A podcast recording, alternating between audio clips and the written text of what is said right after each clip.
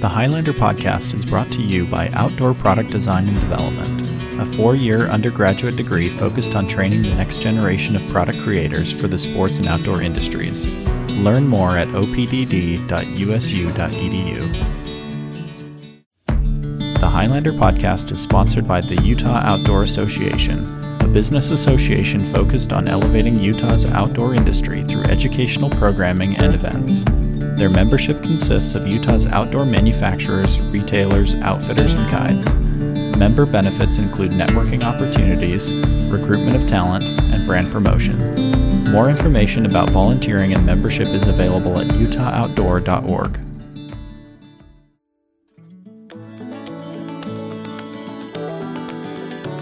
On this episode, we talk with Jameis Taylor, a graphic designer, maker, and the mind behind Greater Goods. We talk about the power of upcycling, the self-discipline to learn new tools and create, and what drives his designs.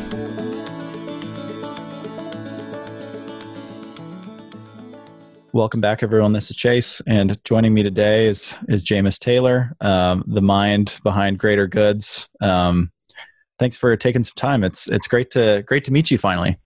Likewise, likewise. Thanks for taking the time as well. I'm looking forward to this first podcast. So really, that's surprising. So, yeah, it, Yeah, yeah, first podcast. So yeah, looking forward to it.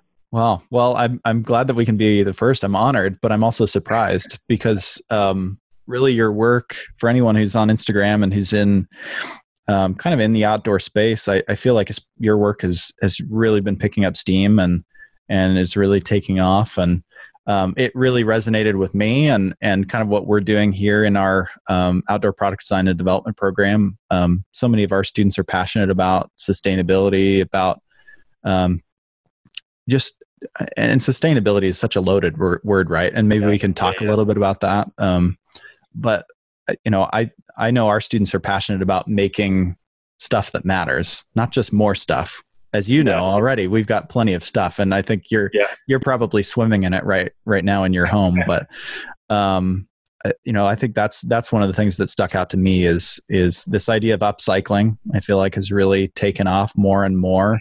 Um, but um, I you know I, I'm curious to see where it goes and how long you know this is this is something that that people are are interested in. We're seeing more brands that are adopting this yeah. practice of, of recrafting. You know, Patagonia has their re, is it recrafted program uh, or reworked? Oh yeah. They have their worn wear program. And, and then you've got other brands like Filson that have a, a kind of a, a program where they upcycle their own products into new, new items. So curious to see how long it goes. Right. And is, yeah. if, is this something that continues, but um, how, how long is the trend, or is it a trend, or is it here to stay? Is it ingrained in the production? You know, it's, we'll see, time will tell. Right. Right. Because that's always the concern with sustainability, right? Is, is it just something to do because it's, people are demanding it and it's, mm-hmm. and people want to appear to be sustainable, or is it truly something that's being internalized and adopted by the brands, or is it, is it purely pr- profit driven, or, uh, you know, and, in some cases, right, that, that does help move things forward, right? Um, there's, you know, whatever the motivation is, if we can get to a more sustainable place, that's, that's, that's probably a good thing. But, um, but, but things always do come in trends, right? And, uh, yeah. never want sustainability, like, To, to to be a trend. But um, maybe we can we can go back a little bit. Maybe I'm getting ahead of myself. We're getting deep real quick, but um, but I thought it was was important to at least tee up, like, you know, the connection between our program and your work, especially. And so maybe you could share a little bit about um, the background briefly. I know there's there's plenty of articles out there. You've been covered um, when it comes to your background, but um, how'd you get into design, um, okay. and then what led you to soft goods and, and textiles? Cool, yeah. So I'll start from the, the beginning-ish, and I'll cut it down a bit because it's quite a, just a, a spiral of a story. But my initial passion was drawing and, like, sketching, illustration. You know, like every kid draws, just I didn't really stop drawing. I just carried on drawing and drawing, pencils, portraits. And then, yeah, I took that a bit more serious. I like building up a portfolio of sketches. And then I just... something about it just wasn't tangible enough for me. It was, you start with a piece of paper and you end with a piece of paper. Just, it's got an artwork on it. I just, I didn't find value in it for me personally. So then I started looking at woodwork and, like, crafting with like materials, physical materials. And then that's when my passion for like using old products came into play, was through woodwork. I would literally walk around my local area, jump into skips, like dive into bins, pick up like old scaffold boards or like old bits of two by four. And yeah, go home, go out with a saw, try to make cool bits of furniture. It was the way I was brought up as well in my family home. Like all the furniture was just like a patchwork of like things my dad found and cut up. So like from my early ages, like since I was growing up, sustainability in that sense, or upcycling, has just been the norm for me. Mm. So that's when my passion came for woodwork. Uh, for studying, I then went into graphic design because it was like a a bridge between everything. Graphic design, the course I was doing, was very broad. So it gave me that freedom to try out the wood workshop, the printing, the etching. And it was just, yeah, basically like a creative dream where I could try everything, could not worry about um, if I mess up or make a mistake. There was tutors there to guide me.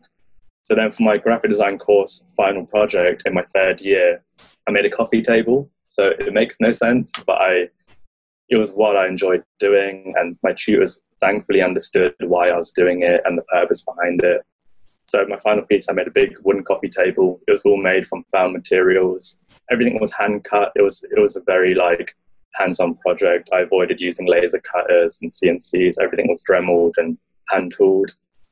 And then that's kind of when Greater Goods started. It was a woodwork project. It was all about carpentry, just making odd things here and there for neighbors and clients that found the work. And yeah, so it started off with woodwork. The Instagram was to document just products I was making. I was really into photography, so I loved like shooting my own product photography and like doing the graphics over it. It was just this merge of everything I was interested in. And then yeah, woodwork got, I done it for a year or so, and then it just got very tough in the winter months. It wasn't like I had to be outdoors, I didn't have enough space. The equipment was just insane. The table saws get expensive. You need space, and in London, space is like it's more valuable than gold at this rate, I reckon. But yeah, it was like I just had to think of something new. So for two thousand nineteen New Year's resolution, I thought, let me just buy a sewing machine and just learn how to sew. You know, my second name's Taylor. I'm I'm not living up to my second name here, so I need to try to learn how to sew a bit. So I bought an old, um, well, it wasn't old, it was broken. It was a Singer heavy duty. It's the grey sewing machine, consumer grade. And it was broken. I bought it for like half price on eBay and then fixed it quite relatively easily. And then just started to learn how to sew. And like straight away, it just felt so right. Just this gut feeling just felt like, okay, this is like, I enjoy doing this. And it was activating the same parts of my brain that woodwork was activating, this tangible, hands-on, working with a machine, working with tools, but simpler almost. It was all in this compact grey sewing machine I'd got. So then, yeah, I started learning how to sew for New Year's. Um, at the time, I was trying to sell my old North Face jacket. This was like my first like North Face jacket. It was my prized possession, even though it was a second-hand piece from eBay. It was nothing great, but I loved it so much. Um, it was pretty wrecked. I'd worn it for years. Like it wasn't waterproof anymore. It was doing that thing where the membrane separates from the outer layer. Yeah. It wasn't great, but I wanted to sell it to make a bit of money to buy my next one. And then, yeah, I had three buyers. None of them paid. So I was still stuck with this jacket. And I was like, well, I'm learning to sew. Clearly this jacket's not worth anything now, annoyingly. So I just cut it up. He made it into a tote bag. So I was learning how to make tote bags at the time because they're relatively simple in the shape. And then, yeah, I made a tote bag for myself and I was pretty pleased with it. I was like, this is a nice piece. I'm happy to use this. I like shared it on Facebook group and then it kind of just like took off from there. People loved it. People were like, oh, can you make more and all this stuff? And I'm just there like, well, I've got my tiny machine. Uh, I guess I can make you guys some. And then I was freelancing for a clothing company as a graphic designer, like editing photos, and then yeah, they loved it, and then it just kind of picked up traction from there. I I done a first collection, fifteen bags, and it, I thought it was going to like take a while to sell out, but it sold out like over the weekend. So yeah, it was kind of like a stumbling upon happy accident and me just being curious of like new skills. So yeah, that's like the the rough outline of how I came to sewing. New Year's resolution is probably the best way to put it. Right. I was going to say, that's probably one of the more successful New Year's resolutions I've ever heard. Right? Someone I've actually stuck with it. So, yeah, I don't really, my New Year's resolution is always to read more. I just, I'm not that guy. I just don't find the time to read because I'm either sewing or like drawing. Right. Right. Well, I, I'm curious, you know, you, it's really interesting that you came with like the, like a, a formal education in design.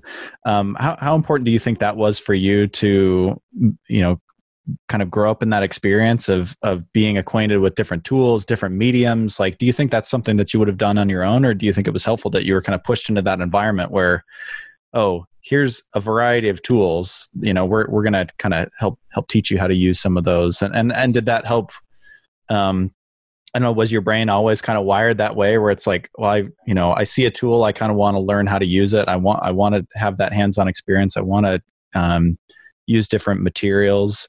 Or do you think that's something that you kind of learned through your schooling and that's what helped prepare you for this experience with, with a sewing machine and seeing that and, and having, I guess, the self-discipline to go out and teach yourself how to do something? Does that make sense?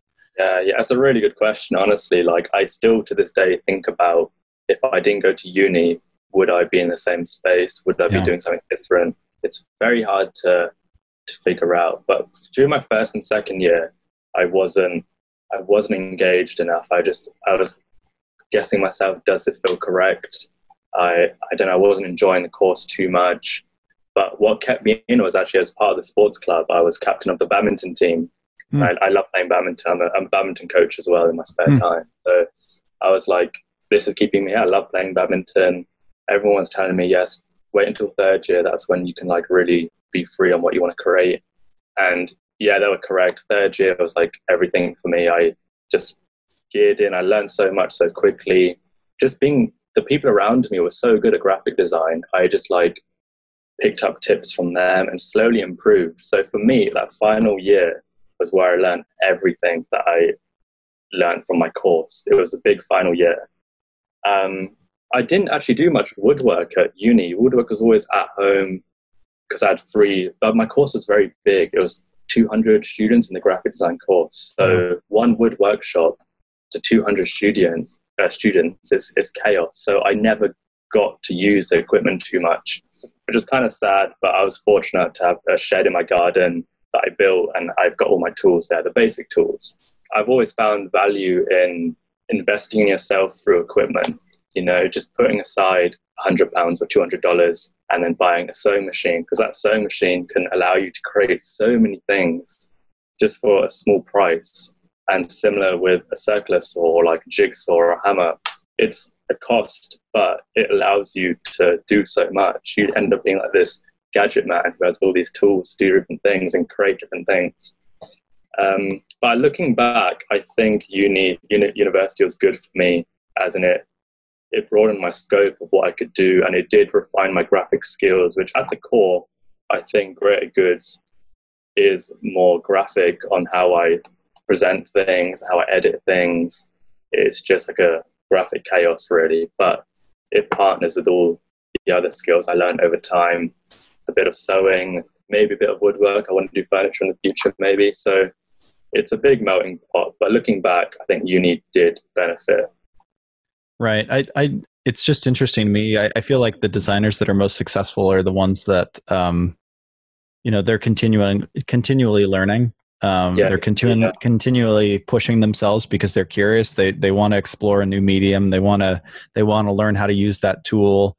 Um, it, cause it seems like if, if all you did was, was, uh, you know, stop learning as soon as you graduate, you know, when you graduate, like, mm-hmm. I don't know, it's just, life's not that way. It's like, we're always continuing to learn. And, um, but, but not everyone is willing to do that. Not everyone is willing to teach themselves a new tool or teach themselves how to sew. Or I, I feel like a lot of us, it's, it's easy to come up with an excuse. It's, well, I need to go through a, a more formal program to do that, or I'm not qualified to do that. Or, um, did, did you ever psych yourself out? I mean, or were you the most disciplined um, New Year's, re- you know, keeping that New Year's resolution? It, it's it's hard to get over that mental barrier, I feel like.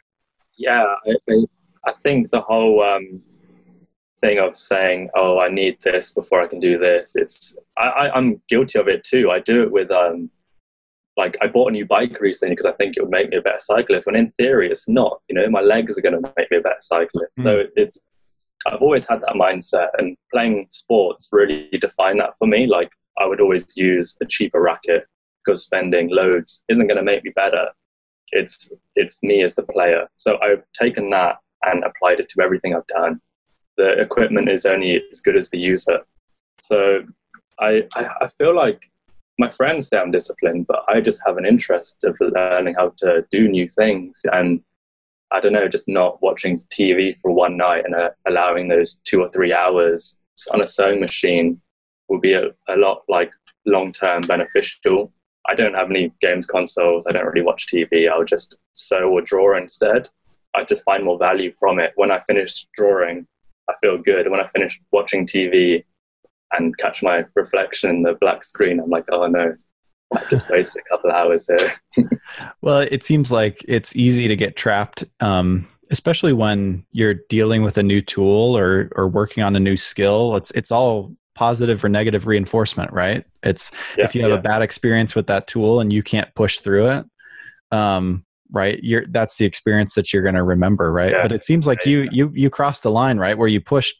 pushed through enough yeah. that it became fulfilling. So you, you can remember that feeling. Is that one hundred percent accurate? Like, when I started on the sewing machine, uh, I was holding it and I, it, I couldn't do a straight line. I just physically couldn't sew in a straight line. I was like, how do people do this? Like, how do they get this like perfectly straight line? And just the more and more you do, it will slowly refine. But you really do have to push past that learning stage at the beginning. Well, I guess the whole process is learning, but that initial, this is totally new to me stage. And once you get through that, you might not see the progression because you're seeing it so often. But if you get someone to look at your work now compared to what it was before, they will see a huge jump. And that's happened within Greater Goods. It's been every day working on it. I haven't really seen the process or like the progress, but people externally have been like, oh, this is like really come a long way. I'm like, I don't know, because I'm viewing it every day. Right. Yeah, you're too close to it, right? Exactly, yeah. I, I think what you said a little uh, earlier about um, your racket um, yeah. was interesting. I think so, too often we like define ourselves by the tool, right? Or we limit ourselves to, oh, well, only only a seamstress could could use that sewing machine, right? And I'm not one of those. We try to find too many outs for ourselves. Um But I, I don't know if you feel this way, but I know with, with a lot of our students, um, we try to tell them, you know, you can design with anything, like pencil and paper, yeah. right? It's like, it's really inexpensive yeah. to, to create. Um, obviously, if you have better tools and you learn how to use those tools, maybe it can unlock um, mm. new opportunities for you, right? But but in yeah, most yeah. cases, a pencil and paper is is what you need. Um, you know, w- before students go um, too far into a design or start working in, you know, if a student's making a backpack, for example, um, it, sometimes we just tell them, you know, work in a material that you're comfortable with first. Yeah. Um, so take cardboard and tape and figure out what the shape of that backpack is going to be, right? And refine that way, as long as you're creating, right? As long as you're yeah, kind of yeah. activating that part of your brain. And and um, kind of doing what you you you can do. Um, we I, I talked with Nicole McLaughlin about this. I'm, you know, you you two are kind of counterparts in that way, right? Upcycling uh, counterparts. Um, and and I don't know if you watched that interview, but you know, we we talked a lot about, you know, anyone can cut something apart, right? Anyone yeah, can yeah. can take a hot glue gun and assemble something. Um, maybe not everyone can can. Um, assemble it in the way that you can or she can, um, but but everyone can at least cut something apart and glue it back together, right? Yeah, and yeah. so say, um, uh, similar with drawing. Sorry to cut you off. It's similar with drawing. Like, every young kid draws. Mm-hmm. You know, everyone. I have a lot of friends. When I was drawing more back in the day, um, people were like, "Oh, I can't draw." I'm like, "You can draw. You, you just don't think you're good enough to say you can draw when any, everyone right. can. Right? It's a physical skill you're able to do." Yeah, it just, it just takes the the practice, right? Which is the hard yeah. thing. It's that self-discipline, which I don't know where that comes from, right? Um, it's just that willpower. Yeah, yeah. yeah. Um, I mean, that that gets into some psychology that that I'm not as familiar with. I'm not really qualified to talk about. We we would have to have someone else come on and talk about that. But uh, yeah, I don't um, know how that works in the brain. But, um, you know, I'm curious, uh, you know, maybe we can get more into the chronology of the, the you know, the project. Um, if we can call it a project, it seems much more than a project now. Um, what? So you kind of mentioned putting your work out there into the open on Facebook. Like, when did you start to realize that, oh, this is more than just my friends and acquaintances who are who are saying, oh, this is cool? When did it start to, how long did it take to get beyond just your immediate circle? When did you notice that? Um, It's hard to gauge. I guess as soon as I built up a, a following through drawing on Instagram, okay. I had like fifteen thousand on Instagram through drawing, and that they followed me specifically for drawing. So anything else, it, it, they weren't really too interested, the followers at the time. It's understandable. So then when I shared that bag on a Facebook group that was geared towards like fashion and street style and outdoor like trends, that's when they all saw that piece. It was a completely different group to what I was usually sharing my drawing work with. And I think at that moment, when that little Facebook post got like a couple hundred likes, and I was like, oh, damn, I didn't think my first project would like resonate with people. I think in that instant then, that's when I realized, oh, this is like a thing that people like. I might just explore this a bit more and stick with sewing. I, I, I I've been drawing, doing woodwork, doing graphic design. I was like, I've got to choose one of these. I can't keep jumping around. It's impossible. I've got two arms. I don't have like a thousand limbs at this point. So I was like, I need to find something I want to stick with and that I enjoy doing. And that kind of solidified sewing was going to be that centerpiece for me to focus on, and then develop that, and then maybe go back to woodwork and maybe go back to drawing. But through Greater Goods, that was going to be my project that can bring it all together and is centered from sewing. And it was on that Facebook post, basically, was when I realized, oh, okay, this is probably going to be the thing. Right. It, I think it's daunting to put anything that you create out, of, out into the world. It seems like you had some practice doing that, you yeah, know, obviously I, uh, with, with, yeah. with drawing.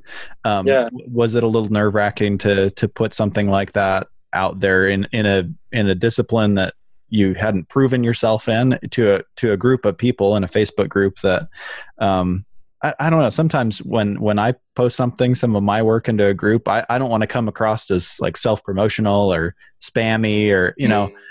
I, you know, how did you get over that and just realize, oh, I want to put this out into the world? And how did you get over some of those feelings? I know we're talking a lot about like getting over, like starting the thing, but I'm curious, it, you know, how, how you got over that.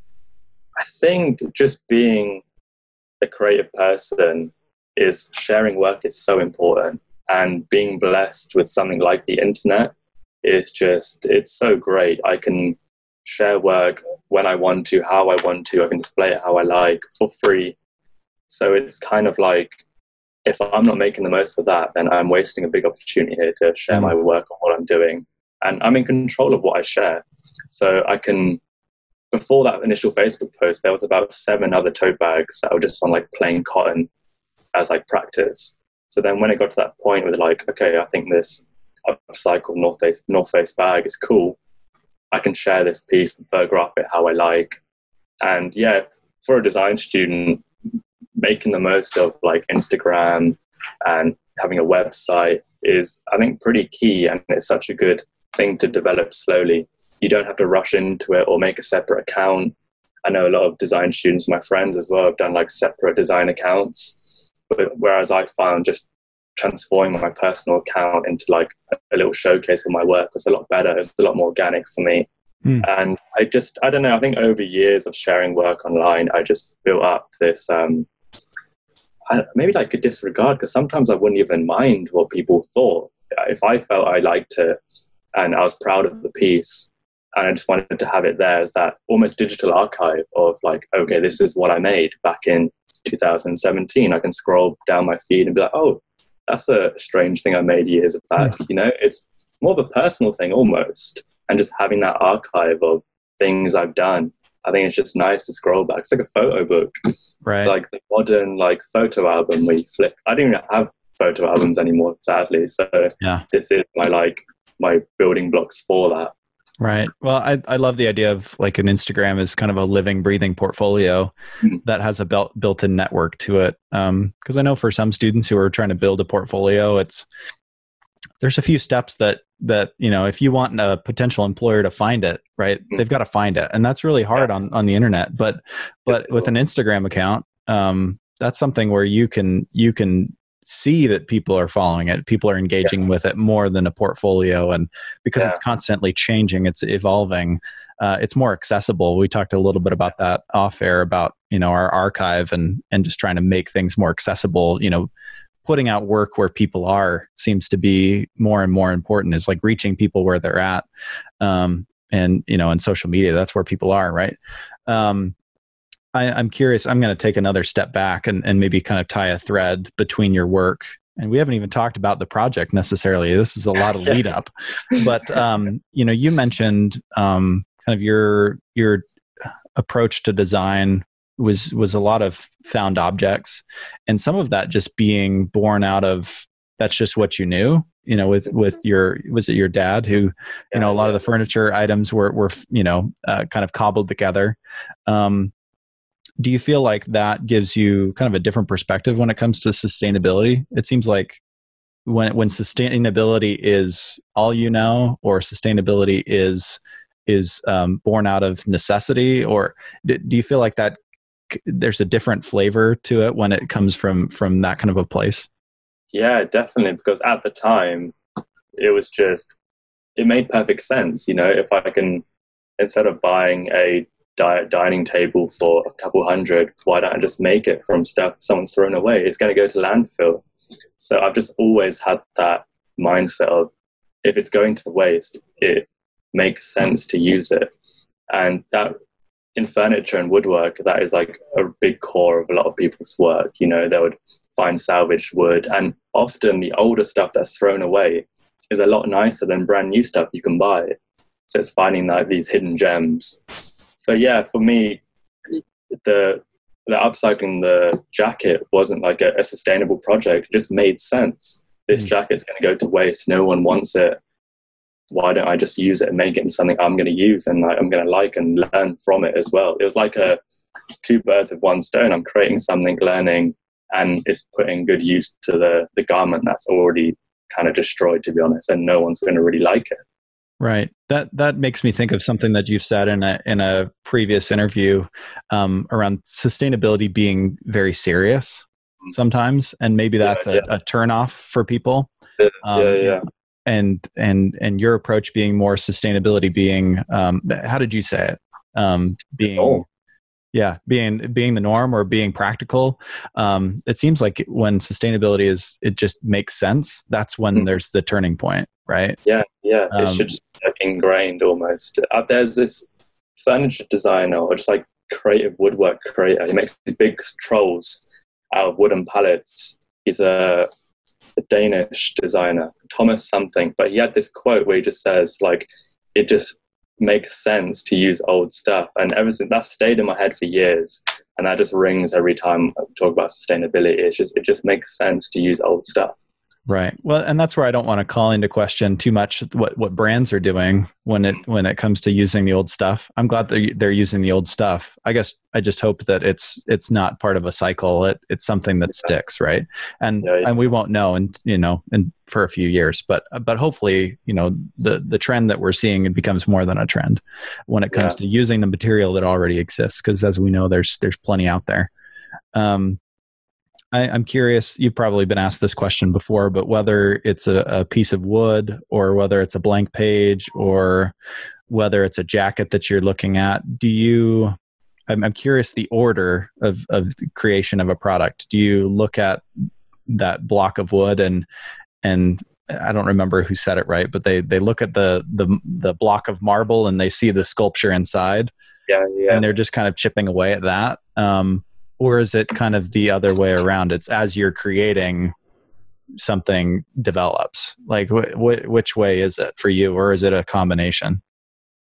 I think it started off me seeing something and like instantly going, "Oh, this could work." I can like the the marble reference you gave. Like just seeing a, say in this case, like a really technical jacket with a lot of details and zips, I can see that and instantly map it out in my head of what goes where, where I can cut, where I can't cut, where things can fold. And that's how it initially started. But slowly I'm getting into the process of finding something, taking it apart, say it's a jacket, really taking it apart and then mapping out what I can do, making the most of everything. But then in reference to woodwork, it was seeing something and instantly, just really quickly, like a couple seconds, going through what I can make from it and just what works best, just using a reference of what I've seen before on like online. I've got like a massive folder of images of like things I like, and it's split into like woodwork, chairs, bags, clothes, photography. And like as soon as I save a photo, it's like a mental note in my head of, oh, this exists. So it's building up a good, developing an eye for things, I think, is key, and seeing things and how it works. And I think photography, doing a bit of photography, definitely train that, seeing composition and seeing how things can work differently if you view things differently or make things differently. So yeah, it, it's a big blend of different ways of creating, I'd say. It seems like the other way around might be counterintuitive to the the goal of the project, right? If you have an idea for something that you want to make, that's not taking yeah. what's in front of you, right? Yeah, yeah. And and finding a solution for it. You're kind of um, you're you're looking for waste, yeah, rather yeah. than taking the waste that's in front of you and, and making something exactly. beautiful out of it. Yeah, so I think I think that's the beauty of it. I can wanna I could plan to make something. But if the materials don't allow me to do it that I've found, then it's destiny that it's not meant to be that, you know. I think working, I think upcycling, working within limitations is actually so good because it gives you that guideline. There's nothing nothing harder than given being given a design brief that's so open. Suddenly you're like, mm-hmm. oh, I can do this, I can do that. Then you have all these ideas, you end up doing nothing. It's like when you have a, a workload that's so big, you have a to-do list that's huge. You look at it and you're like, oh, this is intimidating. So you just end up doing nothing. So having that limitation is so key. And I think that's why I love using old products, because there are limitations, you know, and it just keeps you on track of what you can do and what you can't do. But you can still be creative within those two boundaries, that middle gray area. You can do what you like, but there's some things that are set that you can't. And yeah, I think that's been like my one of the core reasons I like using old product. Right. What um I was going to to ask you a little bit about um well, I guess we just to to give um listeners an idea of like how this project has evolved over time. You started, you know, January first, twenty nineteen. Fast forward to now, you know, what's happened in between then? There, there's a lot of ground to cover there, but, um, you know, the project is, is, you know, really started to take off. Where, where did you go from there? As soon as you saw some success, um, you know, wh- where, where did you go from there? Yeah. So I think after that initial Facebook post, I worked on a bag, a collection of bags, fifteen, uh, just to sell to people because people wanted them. And I was like, okay, fifteen I can manage. Uh, made that collection. It sold out relatively quickly. That way I was building up the Instagram a bit more and just like having a, a showcase of what I can make and like how visually I want to display it. And then I done a few more collections of tote bags. And then I was like, I've got all these smaller offcuts of product.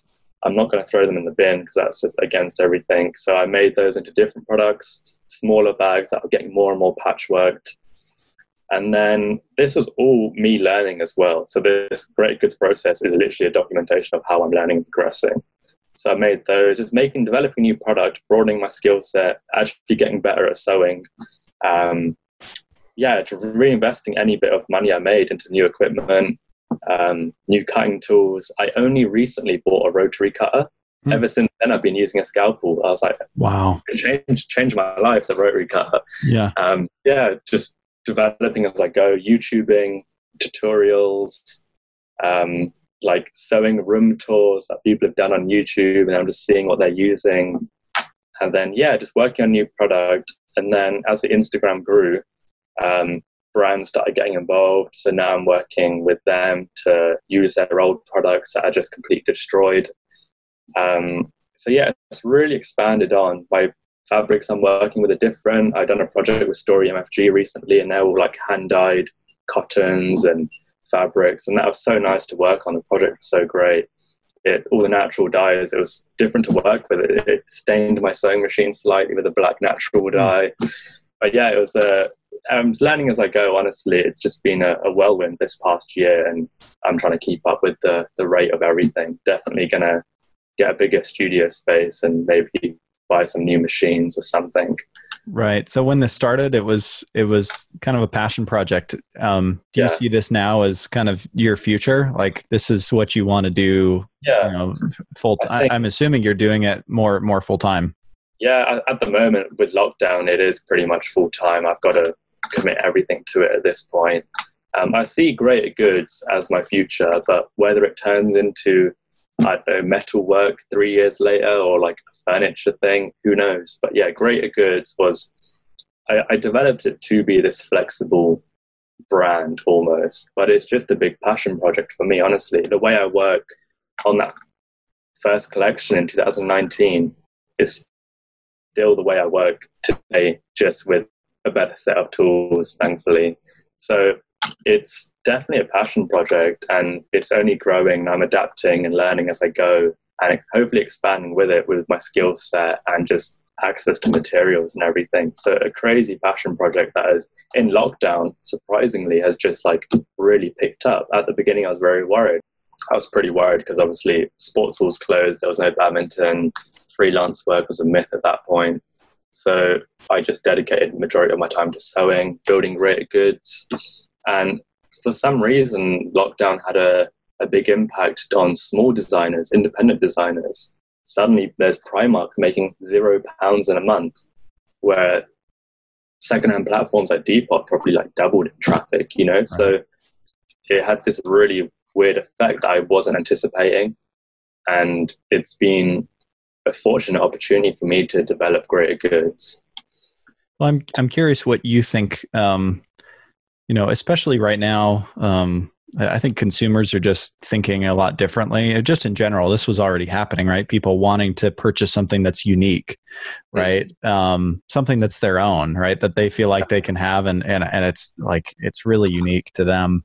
Um, at the same time, you know, with with more unemployment, you know, money is tighter for for more people right down right now during the pandemic.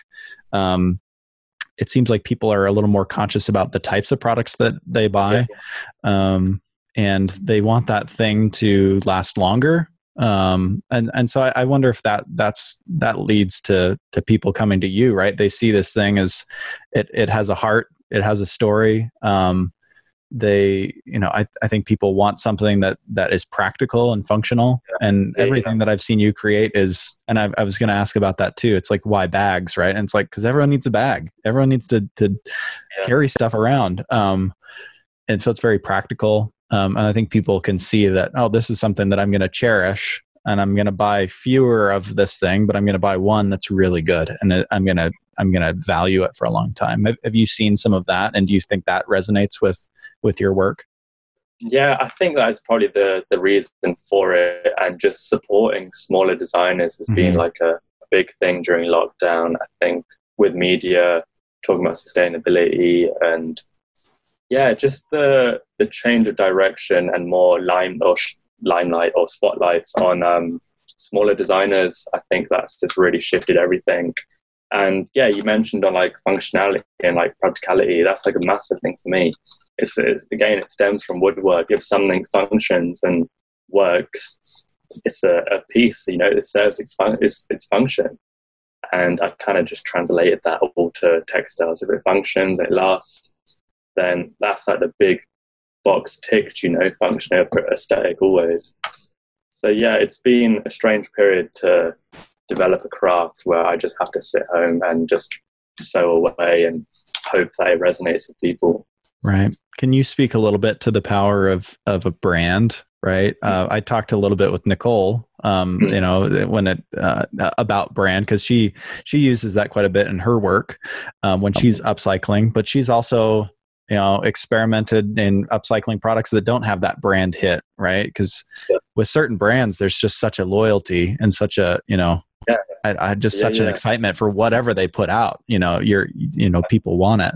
Um, you know, have you, have you seen that relationship, um, you know, with people and brand when they interact with, with your product? 'Cause you rely on that, um, yeah, yeah. you know, a bit, um, you know, you know, sharing, oh, this is a North Face piece that's been reimagined. You know, what are your thoughts on, on brand and, and just the power of brand? Yeah, it's extremely powerful. I still don't know the psychology behind it or why it's so strong, but yeah, one hundred percent seen it. And I reckon right from the very first bag I shared, if I covered up the North Face logo, it probably wouldn't have done as well, you know? So that first bag already set the tone.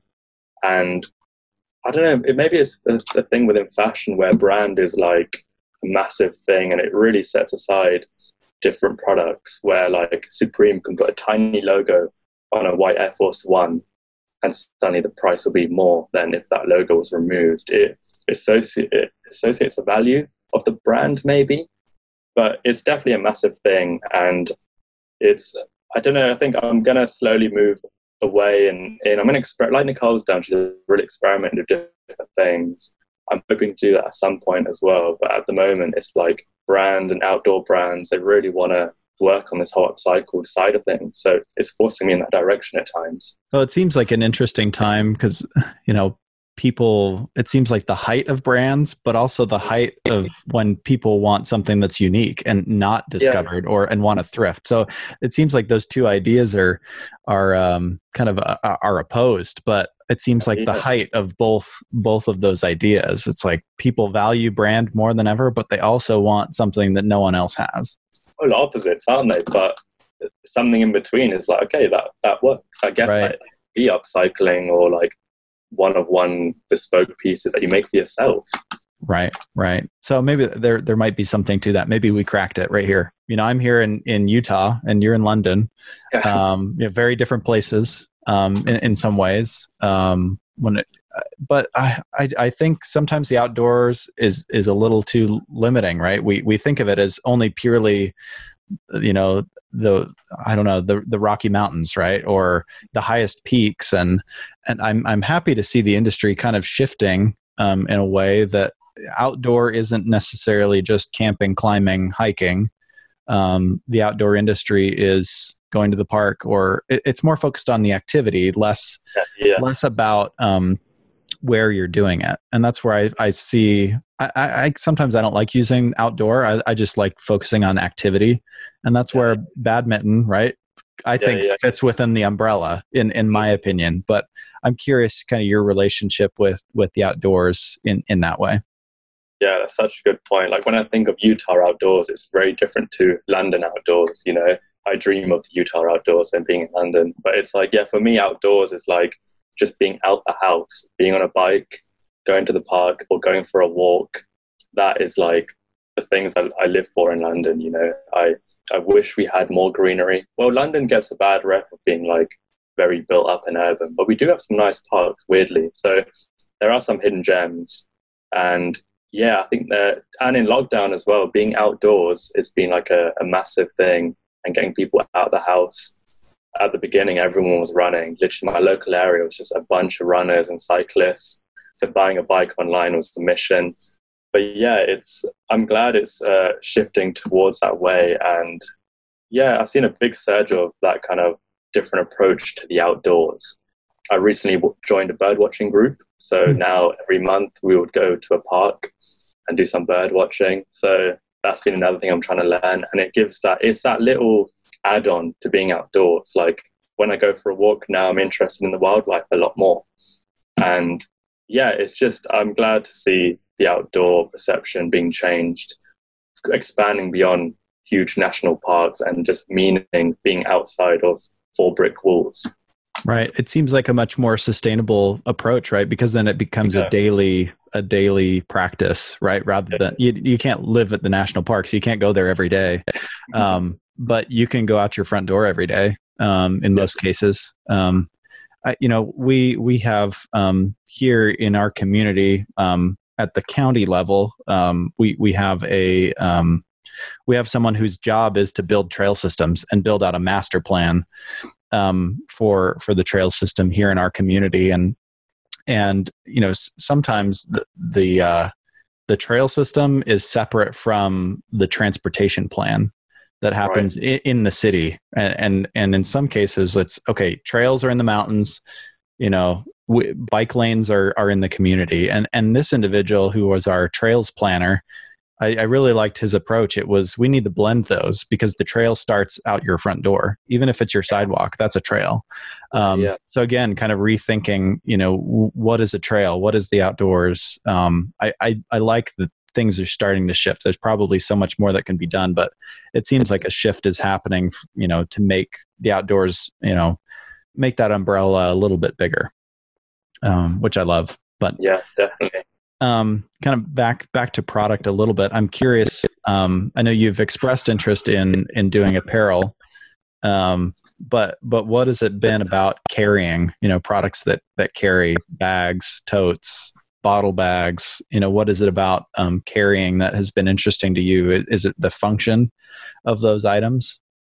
It's one hundred percent the function. Like I'm. Tote bag users are, or tote bags are very po- like polarized. People either use them a lot or just like will never go near one.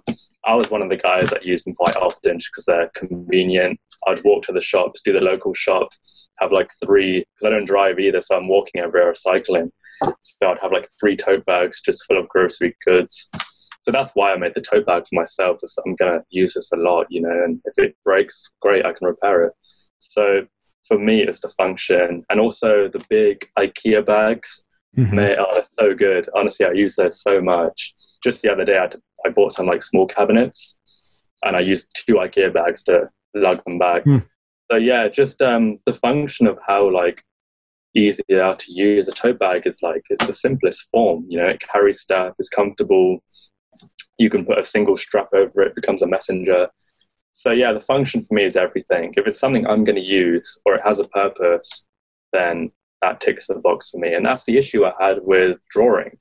It never had a function. It was visually nice, it's cool, but aesthetics were always second for me. It was always function. And that's why I loved woodwork. Someone's going to sit on this chair and like use it. And it's it loses this like um, just aesthetic, like holy value where it just looks good. You you just got to appreciate it. But I like to think that my bags are being heavily used, taken to every park trip, getting covered in mud, you know, uh, just something that provides a function for someone, makes someone's life easier, or just makes their weekly shop a lot better because they can carry stuff.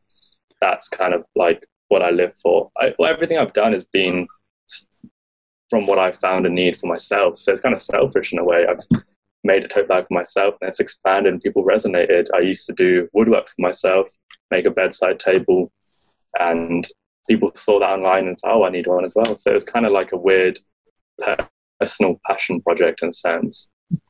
Have you have you seen any of your product in the wild? I, I know a lot of your product probably goes goes all over the world, right? But yeah. is there was there a time that you saw one in the wild and, and you didn't know the person? Yeah, honestly, this is like last week, and I, I guess it counts, but see what you think. I went on the birdwatching walk, uh, I don't know how long ago, a couple of weeks maybe, and then we were all there going for a walk, and then when I came home, a day later, we have a big WhatsApp group with everyone. I saw the photos in the group, and then some, one of the one of the people were wearing one of my bottle bags. Hmm. I'm thinking, I didn't see him wear that. Like, I didn't see him wear that on the day. So I've seen someone in the wild wear one of my bags, but I saw it via like WhatsApp. So I don't know if that right. counts. I think it does. Yeah, it definitely does. yeah. Because the feeling is there. What What was the feeling for you? Ah, it was yeah. strange because I, that's the first time that's ever happened. And I remember starting Greater Goods thinking, imagine I see someone on the train wearing something I've made with my hands, like physically created, and they've purchased it and actually using the product. And uh, at, back then thinking about it, it just blew my mind. I was like, yeah, that's it. That's like, I'm sorted. I can just give up everything at that point. You know, I'm done. But then weirdly, it didn't affect me too much. I saw it and I was like, that's pretty cool. And then that was it. And then on to the next. Yeah, like, yeah you, you didn't let it get to your head. I, yeah, I, I've honestly, I think I've become a bit numb to like yeah. celebrating small wins, you know, and it's quite sad. Sometimes my friends will be like, yeah, you've got to celebrate your collection selling out, you know. I'm like, well, that's, I'm working on all the other stuff, you know, it doesn't stop. It's like a, a continuous train. If, if I slow down, then it just jeopardizes so many projects. So it's, you get really caught up with it, and I think having breaks is very important, because that's another negative with on really like the only negative for me personally with online stuff is that it only shows the end product. It only shows the finished piece. It only shows, I don't know, the, the final products, the lookbook or whatever. But everything behind the Instagram post is like the graft and the hard work, or all the emailing, all the editing, all the photographing. So it's, it's good and bad in that sense. But yeah, I could talk all day about that. Yeah. Are, are you trying to do more to be able to tell that story and communicate that? Or, or are you yeah. just hoping on opportunities like this and the interviews that you do to kind of show people, you know, the, the behind the scenes? Or are you trying to do some more of that personally to give people an idea of, you know, what goes into creating the product? I'd like to think I'm trying to do that personally, but it's very hard. Like when I start making and sewing, I'm doing that all day, like laser focused on the machine. And for me to set up a camera and document it is very tricky. So I yeah. really rely on these podcasts and interviews to gain an insight on how it works or how small Greater Goods is. A lot of people think it's a massive team, or like I've had people apply for internships. I'm like, I'm the intern. You're talking to the intern. Yeah. So it's, it's it's tricky. It's it's hard to keep it transparent. Weirdly, it's hard to be transparent, which is should be or not like an organic thing, but it's right. with the online, it's very hard. Well, I imagine, you know, trying to set up a camera and get that shot, it would takes you out of it in a way, right? And then it yeah. doesn't. It th- yeah. then it doesn't feel authentic anymore. I've done it once, or once or twice before, and I'd finished it and like took like a deep breath. I was like, wow, that took a long time. That was a lot of hard work. Because yeah. I'm not a filmmaker. I'm not really good at documenting in that sense. I like doing the finished product stuff. So maybe if I had a friend to help me out on that kind of end, then yeah, it would work. But I think interviews and podcasts like this have such a deeper insight, mm-hmm. and people that do want to listen to it and understand will definitely like engage with it. So right. yeah, it's a strange one. Right. Well, you know, I, I don't want to take too much of your time. Um, this is fun for me just, just to talk to you and get, get a glimpse into what you're doing, but I, I didn't even touch on the name really. Um, but maybe that's a good place to kind of wrap it up. I, I'm sure there's multiple meanings to the, you know, greater goods that, that I can see, right? Making product for the greater good, you know, yeah. all of us, everyone, you know, making greater product. Um, you know, are the, were, I'm assuming that was a conscious decision. Are, are there other meanings to, yeah, to, to the name? That was the, the general gist of it. And it was, remember, Greater Goods was woodwork. So it was all like furniture related. So it had to sound like, not classy, but just like a good ring to it in a sense. And, but it made it flexible. So say if I stopped doing furniture and I, oh, weirdly go into sewing, it would still like work. And right. that was like a big thing for me. I, I was, I could have just named it after myself and just called it Jameis, but I never wanted it to be about just me. I wanted to, to be about the work, and stripping my name from it kind of helped with that. Where do you see the future? Um, you know, what gets you out of bed, you know, doing this every day? I imagine it's a constant challenge, which has got to be invigorating, yeah. where the materials you're working with are always different. Um, yeah. Is that what continues to drive you, and, and where do you think that's going to lead? Uh, I think long-term goal for me is just to, again, expand my skill set even more. I do want to do furniture pieces within the Greater Goods now. Now it is bigger than it was before, merging what I'm doing with outdoor gear with furniture, and a range of products would be cool. I don't have like a set-in-stone long-term plan. I'm, I've learned that being flexible and adapting is key. I can have a, a plan for next month, but maybe one email comes up about a project that will throw my one month like plan or goal out the window. So yeah, just seeing how it goes. COVID might pop up again, so I'll have to adapt even more. Everyone will have to adapt. So yeah, long-term plans is not my strong point. So see how it goes. I, what gets me up in the morning is just knowing I have to work on certain projects and keep them going. And when there's a quiet point, that's when I'll experiment with something new and just go back to how it was before and just be um, excited about learning new skill. Well, I was I, I was going to ask this earlier. I'll, I'll ask it now as kind of as a final question, but do you have any outlets? I mean, badminton was one of those, but but we yeah. don't have that right now. Um, what are you that's doing to, to, I mean, do you have an outlet outside of work, something that's keeping you yeah. sane? I think if I didn't, I would be insane by now. I probably wouldn't be sleeping. But I, yeah, cycling and going on walks and runs is my go-to. Bought a new bike yesterday, so I've been enjoying that. But yeah, go, being outdoors, getting outside these four walls. That's good. Well, I'm glad that you can, and you can do that safely. I'm glad you're doing well and you're safe, and and things are good with you, all things Likewise. considered. Um, but what you know, if people want to stay in touch with you, is it greater go- greater dot goods on Instagram? Yeah, the, Instagram's greater dot goods, and the website is greater goods dot online. But everything's on Instagram nowadays. Yeah, it is. That's the place. Okay. Well, thanks for taking time. It's it's great to talk to you. It's great to see you, and and uh, really enjoyed the conversation. We'll maybe we'll do a part two at some point, because this was yeah, fun. That'd okay. be really good. Thank you. Yeah, yeah thank you. Thanks for listening to the Highlander Podcast. Subscribe and listen for more outdoor stories and content wherever podcasts are found, on Highlander bag dot com, and each Sunday at four p.m. on Aggie Radio, ninety-two point three F M in Cache Valley.